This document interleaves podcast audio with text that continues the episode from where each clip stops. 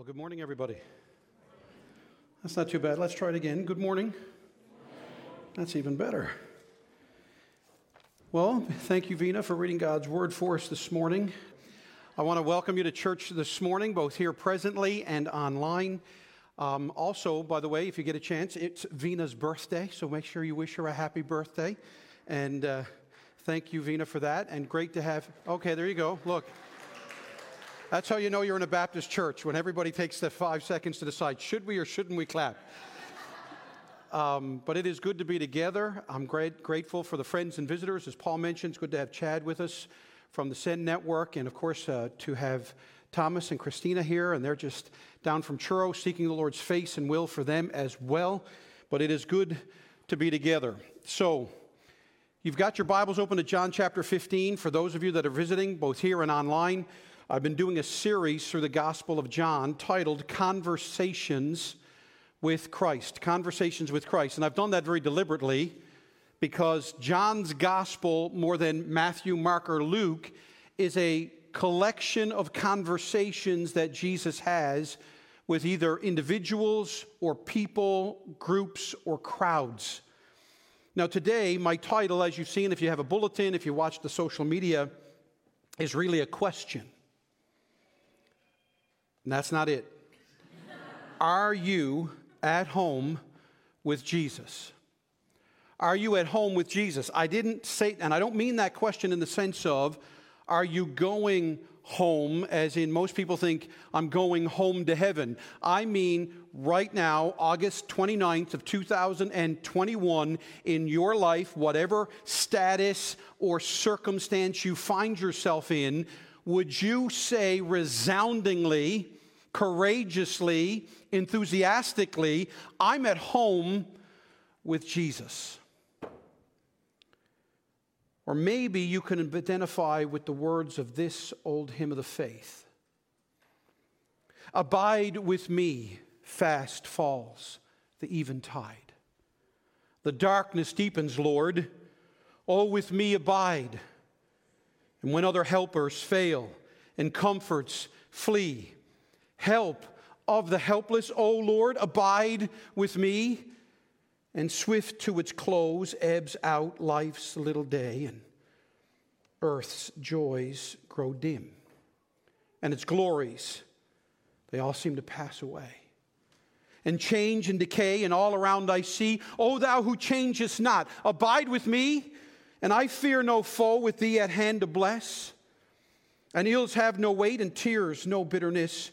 Oh, where is death's sting? Where, grave, thy victory? I triumph still if thou abides with me, and hold thou thy cross before my closing eyes, and shine through the gloom, and point me to the skies, and heaven's morning breaks, and earth's vain shadows flee. In life and death, O Lord, abide with me. Amen?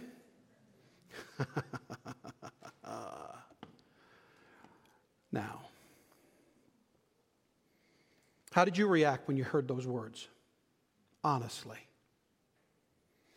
Some of you said amen. Some of you went, oh, yes. Some of you identify with the writer, and this might even this morning have been your plea God, where are you? But what if I said, I know how you feel. I think we've all been there, haven't we? Crying out to God, don't leave me. Where are you? Lord, I need you. But again, what if this old hymn while expressing our longings, even our desires and our desperation. Now, don't stone me. What if this hymn actually gets it wrong? What if this hymn gets it wrong? What if the Bible, based on John chapter 15, and not only here, but everywhere in the New Testament, teaches us that we never have to fear a distant God or a Christ who won't abide with us? You never have to plead with Jesus to abide with you. Could it be that we, you and I, us, we can be so easily led astray by our emotions, by the world's pressure and the peer group of our culture, and especially the lies and the deception of Satan, that even when we recognize that things are wrong, we tend to cry out, God, help me, where are you? When God's word says to us to abide with Him and not the other way around. God, abide with me. Think about it. I submit to us all here today that John chapter 15, really beginning in verse 1, 1 to 11, especially as we focus today on 6 to 11, is Jesus unpacking what he said back in John chapter 14, verse 6 when Jesus said, I am the way, and I am the truth, and I am the life, and no one comes to the Father but by me. And so he's explaining what that means in John chapter 15.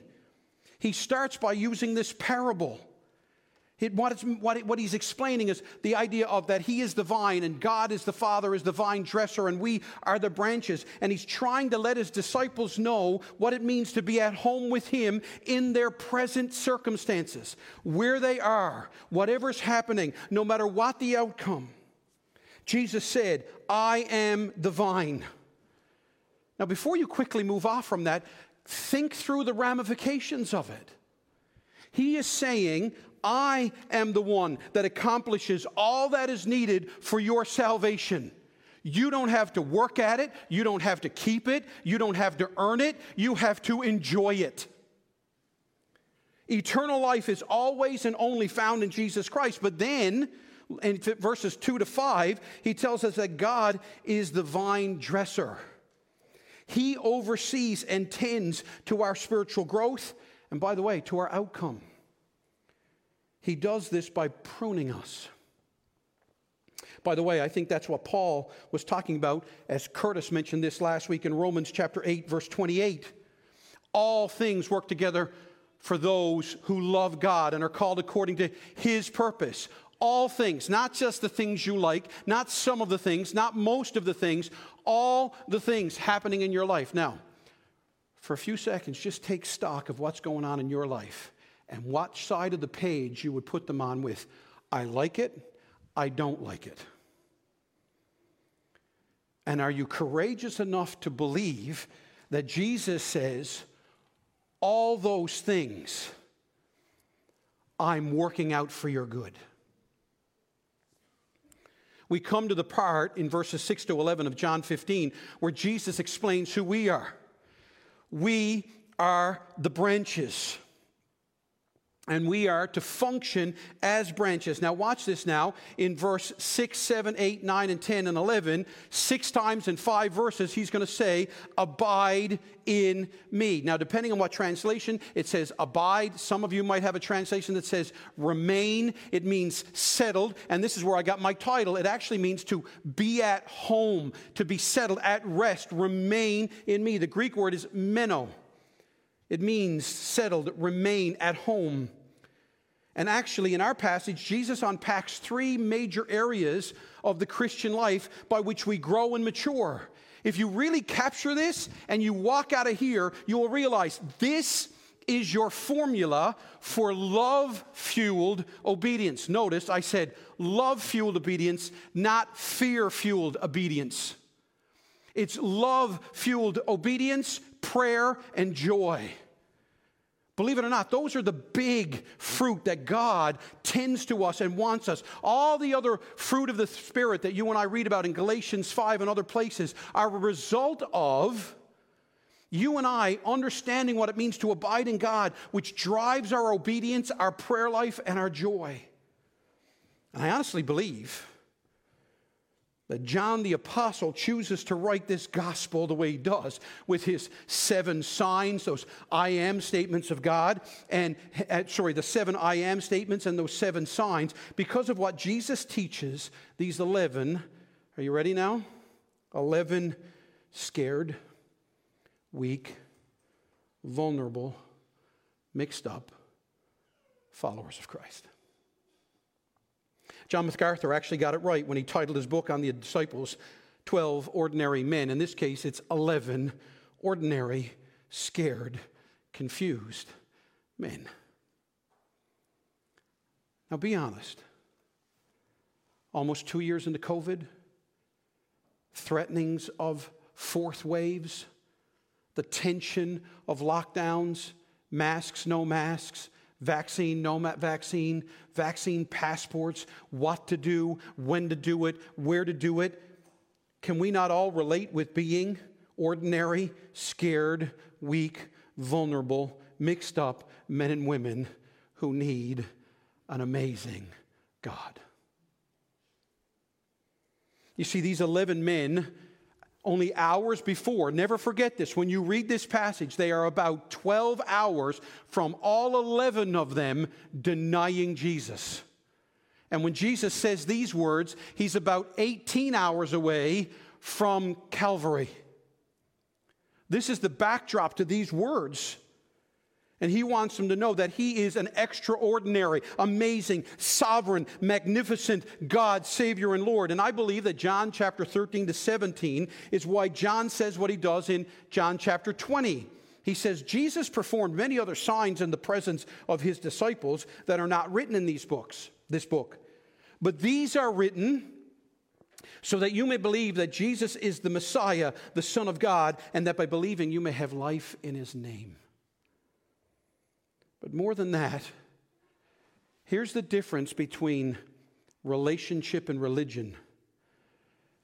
This John, I believe, John 13 to 17 in particular, so transformed the life of John the, the apostle that the last words of this gospel in John chapter 21, he says, This is the disciple who testifies to these things and who wrote them down we know that his, Jesus' testimony is true, and there are also many other things that Jesus did. Now, watch the grand sense of worship that John the Apostle has, which if they were written, written one by one, I suppose not even the world itself could contain the books that would be written. This was the wonder and the majesty and the worship that John had of God. Now, let me ask you this past week. How often were you awestruck at the love of God? I didn't ask you, did you read your Bible all seven days in your chronological Bible reading plan?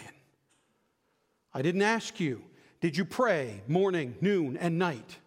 I didn't ask you if you went to your small group and served 10 hours and witnessed to 18 people and all of these things. I didn't ask you if you completed your checklist. What I asked you is, did you, are you at home with Jesus?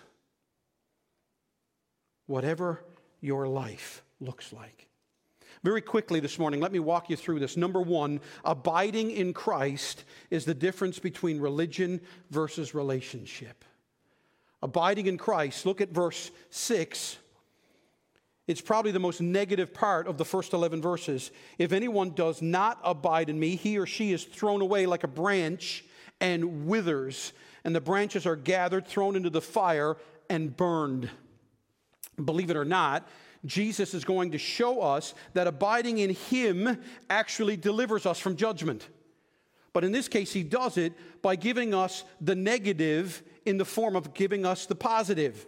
He shows us how we can be assured of rest. We can be sure of having the ear of God, the favor of God, the love of God. When you honestly, truly believe, you never have to fear the wrath of God. You never have to fear his judgment. Jesus taught of this in Matthew chapter 13 when he spoke to his disciples the parable of the wheat and the tares. And he says to his disciples, The one who sows the good seed is the Son of Man. The field is the world, and the good seed are the children of the kingdom. The weeds are the children of the evil one. And the enemy who sowed them is the devil. And the harvest is the end of the age. And the reapers are angels. And just as the weeds are gathered and burned with fire, so it will be at the end of the age. The Son of Man will send his angels, and they will gather out of his kingdom and all causes of sin and all lawbreakers and throw them into the fiery furnace. In that place there will be weeping and gnashing of teeth. But then The righteous will shine like the sun of the kingdom of their Father. He who has ears, let him hear. Over and over again, Jesus will do this in the New Testament. In the Sermon on the Mount, Matthew chapter 7, beginning in verse 21 On that day, many will say to me, Lord, Lord, did we not prophesy in your name and cast out demons in your name and do many mighty works in your name? And then I will declare to them, I never knew you. Depart from me, you workers of lawlessness. Now, if you are feeling a bit uncomfortable and you're like, okay, so Steve, you didn't preach in a month, and obviously it shows. It's meant to make you uncomfortable. It's meant to make you uneasy. It's meant to make you really ask yourself, Am I at home with Jesus? Because Jesus speaks here of God's judgment and he's talking to his 11 disciples. And by the way, they've just watched Judas leave. He has just told them in chapter 14 that Judas would betray him. He's told them that they're going to be weak. He's told them that, they're, that he's going to leave. And then he says, But let not your hearts be troubled. And now he unpacks all of this. So he's not talking about sinners generally, but on professing people who do not possess saving life and bear good fruit. And if you think of Judas Iscariot, you're supposed to. Judas here is the classic example of a false professor who was removed and then condemned by God. Later in chapter 17, verse 12, when Jesus prays, he calls Judas the son of destruction. But you've got to do two things with verse 6 before you're ever going to get the joy that he's talking about in verse 11. You've got to personally apply verse 6 to you, and you've got to understand this when we see it happen all around us. You and I think it might have been so obvious for Judas. You probably think, how could the guys not understand this? Because we're getting the, the, advantage of reading the Bible. So obviously we see that Judas was like this. But listen, in their life, Judas was a liked guy. It was not obvious that Judas was a false professor. He was liked and listened to and trusted. And all of his ordinary friends, they all had times of intimate talks. And Judas never, don't forget this, was in the boat when Peter walked on water. He was there for the feeding of the 5,000. When the man born blind received his sight, he partook of the water that was turned into wine. He was there when the woman at the well was given hope. He saw Lazarus come out from the grave. Judas could have given you a testimony. He could give Jesus praise. He would have had all the things that you and I are tempted to cling to. But here Jesus is making it abundantly clear salvation isn't a moment in time. Salvation is not a sinner's prayer or a conversion story or a card filled out. It's not an aisle walked, it's a life. We need to keep this in mind as we consider this warning in verse 6. R.C. Sproul says, we tend to think that no one can be in the vine unless he or she is truly converted. However, in verse 6 of chapter 15, it's a reference to being in the visible church. A person can have a relationship with Christ that is merely external. He goes on to say, I believe this was the kind of relationship Jesus had in mind in his parable of the sower. Jesus said that the seed represented those who, when they hear, receive the word with joy, but they don't have a root who believe for a while and yet in a time of temptation fall away. And he goes on to drive this point home. He says, I received a letter from a person who said, asked me, I prayed the sinner's prayer. Does that, that mean I can never be lost? He said, I wrote them back and answered it like this No, that doesn't mean you can never be lost because nobody is saved by saying a sinner's prayer.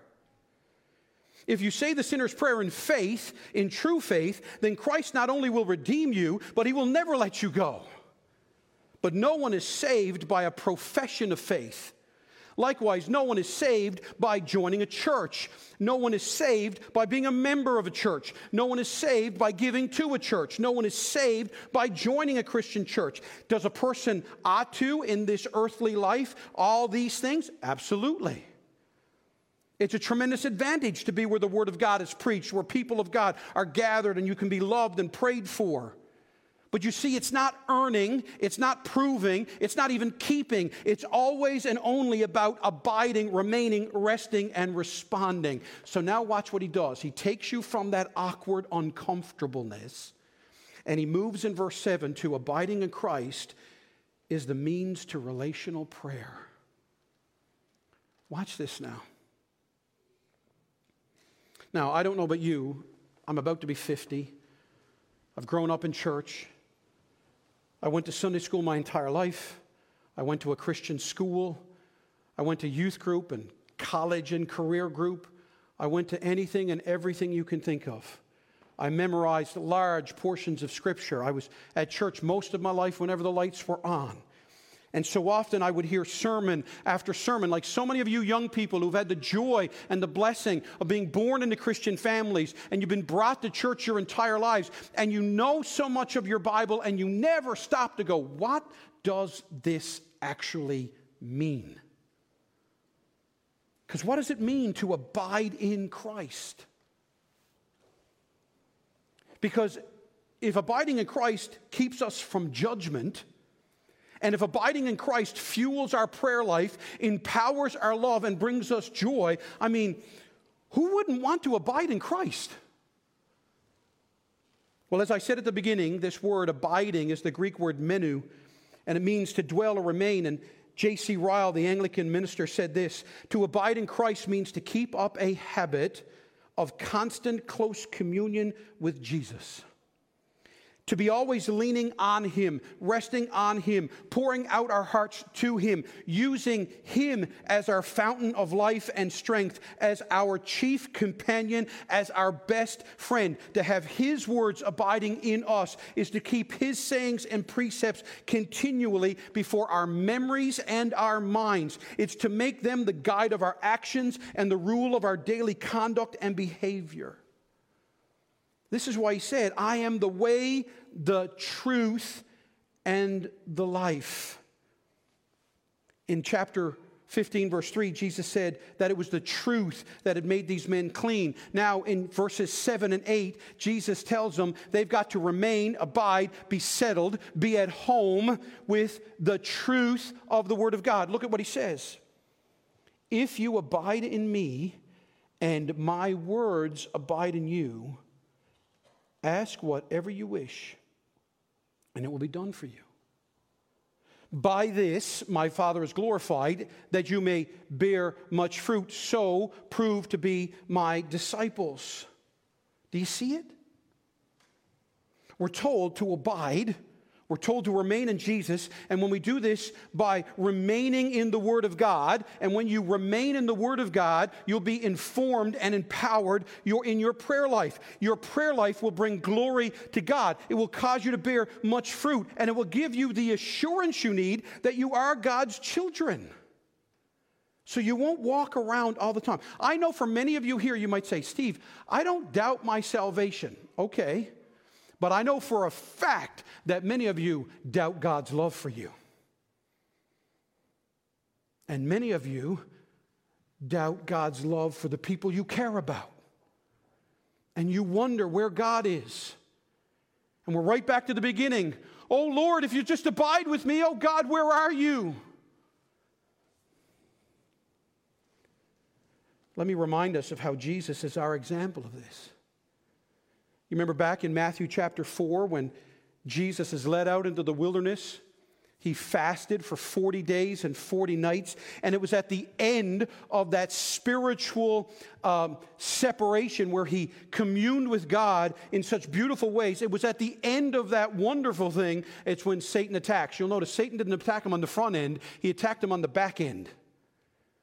And this is why we need to remain and abide, because you guys can have these emotional moments in your Bible reading or at church or at camp or at a retreat or reading a book, and all of a sudden you think, I'm going to do something for the Lord. And you, you give yourself and you serve and you seek to do something, and it all seems to go well. And then you get to the end of it and it all just falls apart. And you're like, what the heck happened? Because that's Satan's MO. He's going to get you when you think you should be at your strongest. He's going to go, now I got you. So when Jesus is in the wilderness, Remember what he does when Satan tempts him three times and attacks him? He uses the Word of God. He basically says to Satan, The Word of God is enough, the Word of God is coherent, and the Word of God is authoritative. So Jesus loved God's Word with his heart. It's all I need. It satisfies me. And Jesus loved God's word with his mind. He understood it. He didn't just read it, he brought it in and he wrestled with it and he understood it. And then he loved God's word with his will. It changed him so that he obeyed it. Jesus will twice put a qualifier in this passage of abiding in him. Look at it. He tells us if his words abide in us in verse 7, and then look at verse 10, and if we keep his commands. You see, we will constantly doubt God's love. Every one of you is going to doubt God's love. I'm not knocking the hymn Abide with Me because I can't identify with the words. I can. I've sung them and cried them and prayed them and yelled them and whined them and mourned them many days of my life. I've doubted God's presence, but most of all, I've doubted God's approval. See, often I think God loves me, but I don't know if He likes me. I start to look at my life, and I'm really honest about my inconsistencies and my hypocrisies and how weak I am and fickle I can be, how easily I'm distracted or afraid. And Jesus says, Stephen, if you'll abide with me and my word abides in you, whatever you ask in prayer, I will give it to you. See, God tells us to live, and sometimes the way He tells us to live will seem hard, and sometimes it's even harsh from our perspective. We might even say it's not reasonable. Lord, I don't want to suffer like this. I don't want to be not liked. I don't want to have this tension in my marriage or with my kids or in my, my family with my parents. I, I want everybody, we, we think like Rodney King. Why can't we all just get along? Yet we live the life knowing that so often that doesn't happen. But I want you to remember this. This is why we have to be in the Word of God so that the God's ways truly to become our ways. Because when you read God's word, no matter what you're struggling with, no matter what you've done, no matter what's been done to you, no matter how you feel, no matter what your emotions are, God's word will say, The God of the past has blotted out your sin, the God of the present makes all things for your good, and the God of the future will never leave you or forsake you. Amen? Right, exactly. And that wasn't Baptist uh, uh, tepidation. That's actually you being honest about, I want to be excited about this, but sometimes I struggle. We learn and we develop and we train and we study and we practice. It's a process, it's a relationship. One Puritan said, We should note that our Lord does not say, If you abide in me, not only if you abide in me, but adds, And my words abide in you. This means if my doctrine, my teaching abide fresh in your memories and is continually influencing your lives, our Lord God guards us against supposing that a mere indolent abiding in Him with a dreamy, mystical kind of religion. His words must be burning like fire within us. And by the way, when you actually take the time to read God's word, not as a checklist, not to make yourself feel better, but because you want to know and worship God. Psalm 19 will not just be a psalm, it'll be your anthem. David, David, the guy who cheated on his wife, murdered her husband, David, the guy who constantly would get his eyes off of Christ, and yet, when he writes about God's word and he writes about what it means to be in relationship, he says, The law of the Lord is perfect and it revives the soul. The testimony of the Lord is sure, it makes wise the simple. The precepts of the Lord are right, rejoicing the heart. The commandment of the Lord is pure, enlightening the eyes. The fear of the Lord is clean, enduring forever. The rules of the Lord are true and righteous altogether. More to be desired are they than gold, even much fine gold, sweeter also than honey and drippings of the honeycomb. Moreover, by them is your servant warned. In keeping them, there is great reward. I think this is why John Newton said, Though we are poor creatures, Jesus is a complete Savior and we bring more honor to God by believing in His name and trusting in His word of promise than we could do by a thousand outward works. This is what it means to abide in Christ. Do you know that David finishes up Psalm 19 like this? Who can discern his errors? God, declare me innocent from hidden faults. Keep back your servant also from presumptuous sins. Let them not have dominion over me. Then I shall be blameless and innocent of great transgression. Let the words of my mouth and the meditation of my heart be acceptable in your sight, O Lord, my rock and my redeemer. Do you see the subtle difference here? When David confesses, he's not look, bringing his laundry list of all of his junk, because God doesn't need to be informed of it. He actually, even in confession, worships. Lord, Help me. Help me to remember that even though I struggle, I'm still declared innocent. That's the difference between legalism and a weighty gospel and freedom and joy. Let the words of my mouth and the meditation of my heart be acceptable in your sight, O Lord, as I try harder? No. O Lord, my rock and my redeemer. That's where freedom's found. So let me ask you all again Are you at home with Jesus? In His Word? In prayer?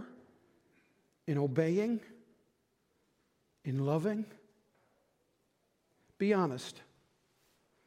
How often do you read God's Word? And I don't mean a checklist. I don't mean to convince yourself that God is happy now. But you read God's word because you are desperate to know God. And then to take that knowledge into your everyday life, into starting school or university, knowing that God loves you, into dating or relationships or marriage or parenting or your job or money or illness or setbacks or knowing God's will. How often do we take these things and we make them weighty versus wonderful opportunities to discover how much God abides with you? How is your prayer life? Is it more of a grocery list? Even your confession, what is it like? Oh God, I did this, or oh God, I did this, or oh God, I'm such a bad person. Tell me what I need to do. Tell me the formula. Or is your prayer life fueled by God's word? Is it worshipful? How much do you and I spend reminding ourselves of God's love? I mean, we all know 1 John 1 9, right? If we confess our sins, what? He is what? Faithful and just to do what? Does that sound like you got to convince him? Does that sound like you got to be afraid or hesitant? Does that sound like you've got to make excuses or deflect or be defensive? Listen to David again in Psalm 51 Have mercy on me, O God, according to your steadfast love, according to your abundant mercy, blot out my transgressions. Wash me thoroughly from my iniquity and cleanse me from my sin. That's worshipful confession. That's not ugly list confession. We have lost the art, not of prayer, not of Bible reading, not of small groups, not of doing church, not of trying to reach out. We have not lost the art of that. We have lost the power of worship and what it means to abide in Christ. Think about all the other things David said in Psalm 51 that the bones that you have broke would rejoice. Restore unto me the joy of thy salvation. Blessed is the one, he said in Psalm 32, whose transgression is forgiven, whose sin is covered. Blessed is the man against whom the Lord counts no iniquity, and in whose spirit there is no deceit. This is a guy who cheated on his wife and murdered her husband. And this was the kind of freedom he found. Because it was never in his resume. The reason why God said David's a man after my own heart was not because he was a great king, but because as a human being, he knew he had a great Savior. Don't try to impress each other with your resumes. Rather, point each other to Christ. And this is when you'll notice. Look at verse uh, 9 and 10. Abiding in Christ is the source of confident relational love. See, false Christianity is religion. Relationship fuels confident relational prayer and confident relational love. This is the one verse I could park myself here for weeks and preach this not only to you, but to me. My favorite verse, verse 9 As the Father has loved me, so have I loved you. Now, this past week, I gathered the guys into my office and I was reading parts of my sermon and I asked them, and I ask you, church, if I said to you, describe to me the love of Jesus for you, how would you do it? What words would you use? Go ahead, yell them out. Huh? Peace? Did I hear peace? All right, what else? Sacrifice. Give me some other words. Merciful. Another one? Huh? Unconditional. What about grace? Yes, that a good word? Yeah? All your words are great and awesome, and they do describe the love of Jesus. But that's not the love Jesus is talking about in John 15 9. As the Father has loved me, so have I loved you. Does God the Father need to show God the Son grace or mercy? He's without sin. How does God the Father love God the Son? He delights in his Son. This is my beloved Son in whom I am well pleased. He provides for his Son. At the end of that, uh, at that temptation, the angels were sent by God the Father to minister to him. He glorifies his Son. He communes with his son. He communicates with his son. So often, you and I rightly think of the love of Jesus in terms of grace and mercy, which we need and are expressions of the love of Christ. But all too often, that's where we stop. And we don't realize that God the Father delights in us, provides for us, glorifies in us, communes with us, communicates with us. I was with Chad and I were there when Mez McConnell preached in a conference we were at in Vancouver. And he was preaching out of Ephesians. And this just got blew my mind. He talked about a, a game show in, in Scotland, which was similar to our version of um, Let's Make a Deal. And you know how you have the three curtains and you make a deal and you got to pick one, right? And often, hopefully, you pick the right one where the car or a trip or something is behind it. But often, you make a deal because you don't like it the first time there was a donkey or a goat and, and you think, okay, now I got, I, I got a 50 50 chance because I got two more things. And then you pick one, and if it's another one, you go, bump, bump, bump, right? And, and they kind of open the gate and parade this booby prize before you, and everybody has to see that you messed up and you screwed up and you didn't pick out. And Mez made the point that when God redeems his church, and at the end of time, he is going to parade all of his bride before all of the angels and the myriads. And he was hypothesizing that Satan will be somewhere over there who had tried for millennia to destroy humanity. And God will parade his bride before him and go, Look what you lost. That's you and me. This is the love of God. This is what Jesus is saying. Do you think the Father is ever disappointed, impatient, frustrated, distant, needs to be convinced to respond or hear or comfort? No. This is why the John, John Newton, again, the great hymn writer, said, Are you not amazed sometimes that we should have so much as a hope that poor and needy as we are, the Lord thinks of us? And then he says, Our physician is almighty. Our disease cannot be desperate. So why should we fear? Our sins are many, but his mercies are more. Our sins are great, but his righteousness is greater. We are weak, but his power is uh, above all. And most of our complaints, he says, are owing to our unbelief and the remainder of a legal spirit. It's because we're not abiding in Christ. Because when you abide in Christ, you will have relational love.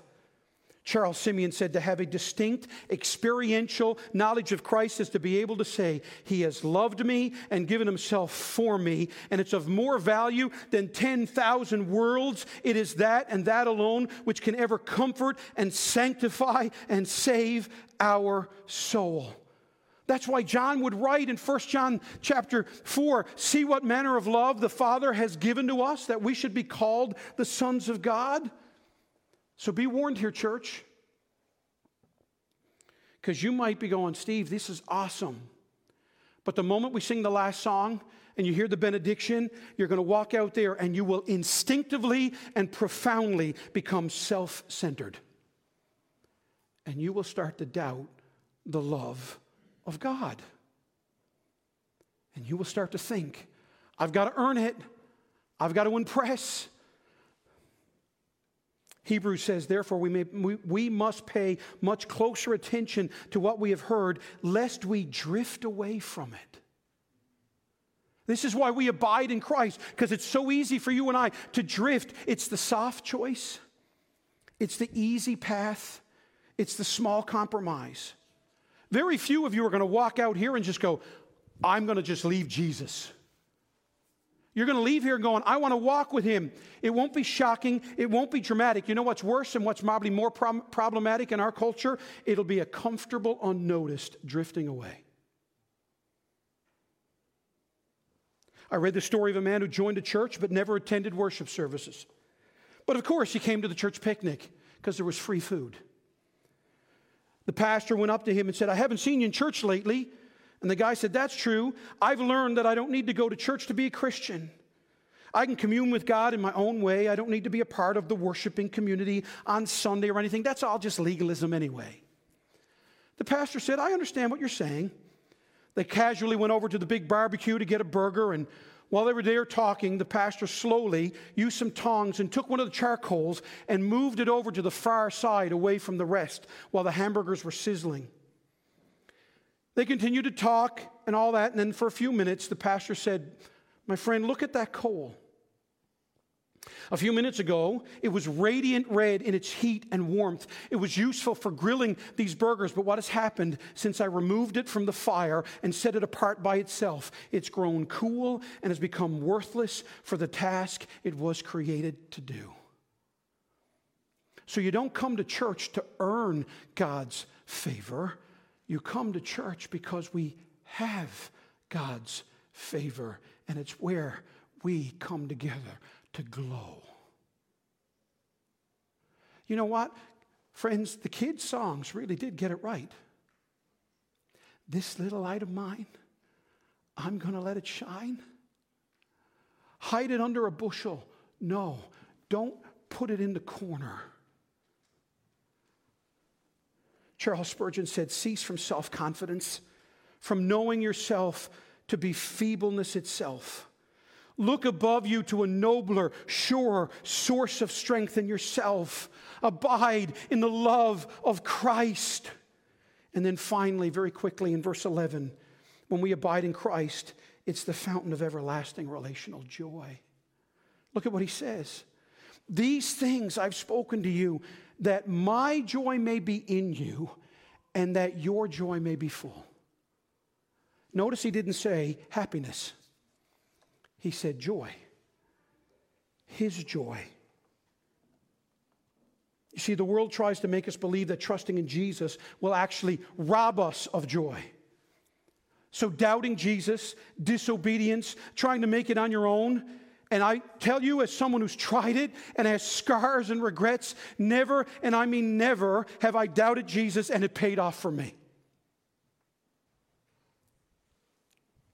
Because when I've doubted Jesus, when I've lived for myself, when I've given in to what Hebrews calls the pleasure of sin for a time, then comes the guilt and the shame and the doubt and the why and the what now. And before you know it, you're crying out, Oh God, help me, abide with me. But the truth is, He always has been. So, obedience from the love of God for me and you, trusting in Christ, brings joy. In 2 Corinthians chapter 8 and 9, that in often evangelical churches we use for that great giving kind of thing, where often, and forgive pastors who try to guilt you, ironically, into giving out of a passage that says this During a severe testing by affliction, their abundance of joy and their deep poverty overflowed into the wealth of your generosity. Their generosity wasn't mandated or peer pressured or culture driven. Their generosity said, Jesus has given me everything. So what wouldn't I sacrifice for him? I'm already a winner. Jesus and Christ himself, the preacher of Hebrews said, who for the joy that was set before him endured the cross. Do you want joy, real joy, wonderful joy, true joy? Then let Jesus come into your heart. That's a kid song, again, that we've sung. And who of us can possibly plumb the depths of the love that God the Father has for God the Son and the one whom the Father called my beloved Son? So, our Lord Jesus Christ is saying to these disciples and to you and I, I'm loving you the same way that my Father loves me. And so, we started with Abide with me. And it is often the cry of us all when we get our eyes off Jesus and we don't apply this passage. But I want to end with the words of George W. Robinson in his hymn, I am his and he is mine. Born in Ireland, he was a pastor for a very short time and he resigned because of illness.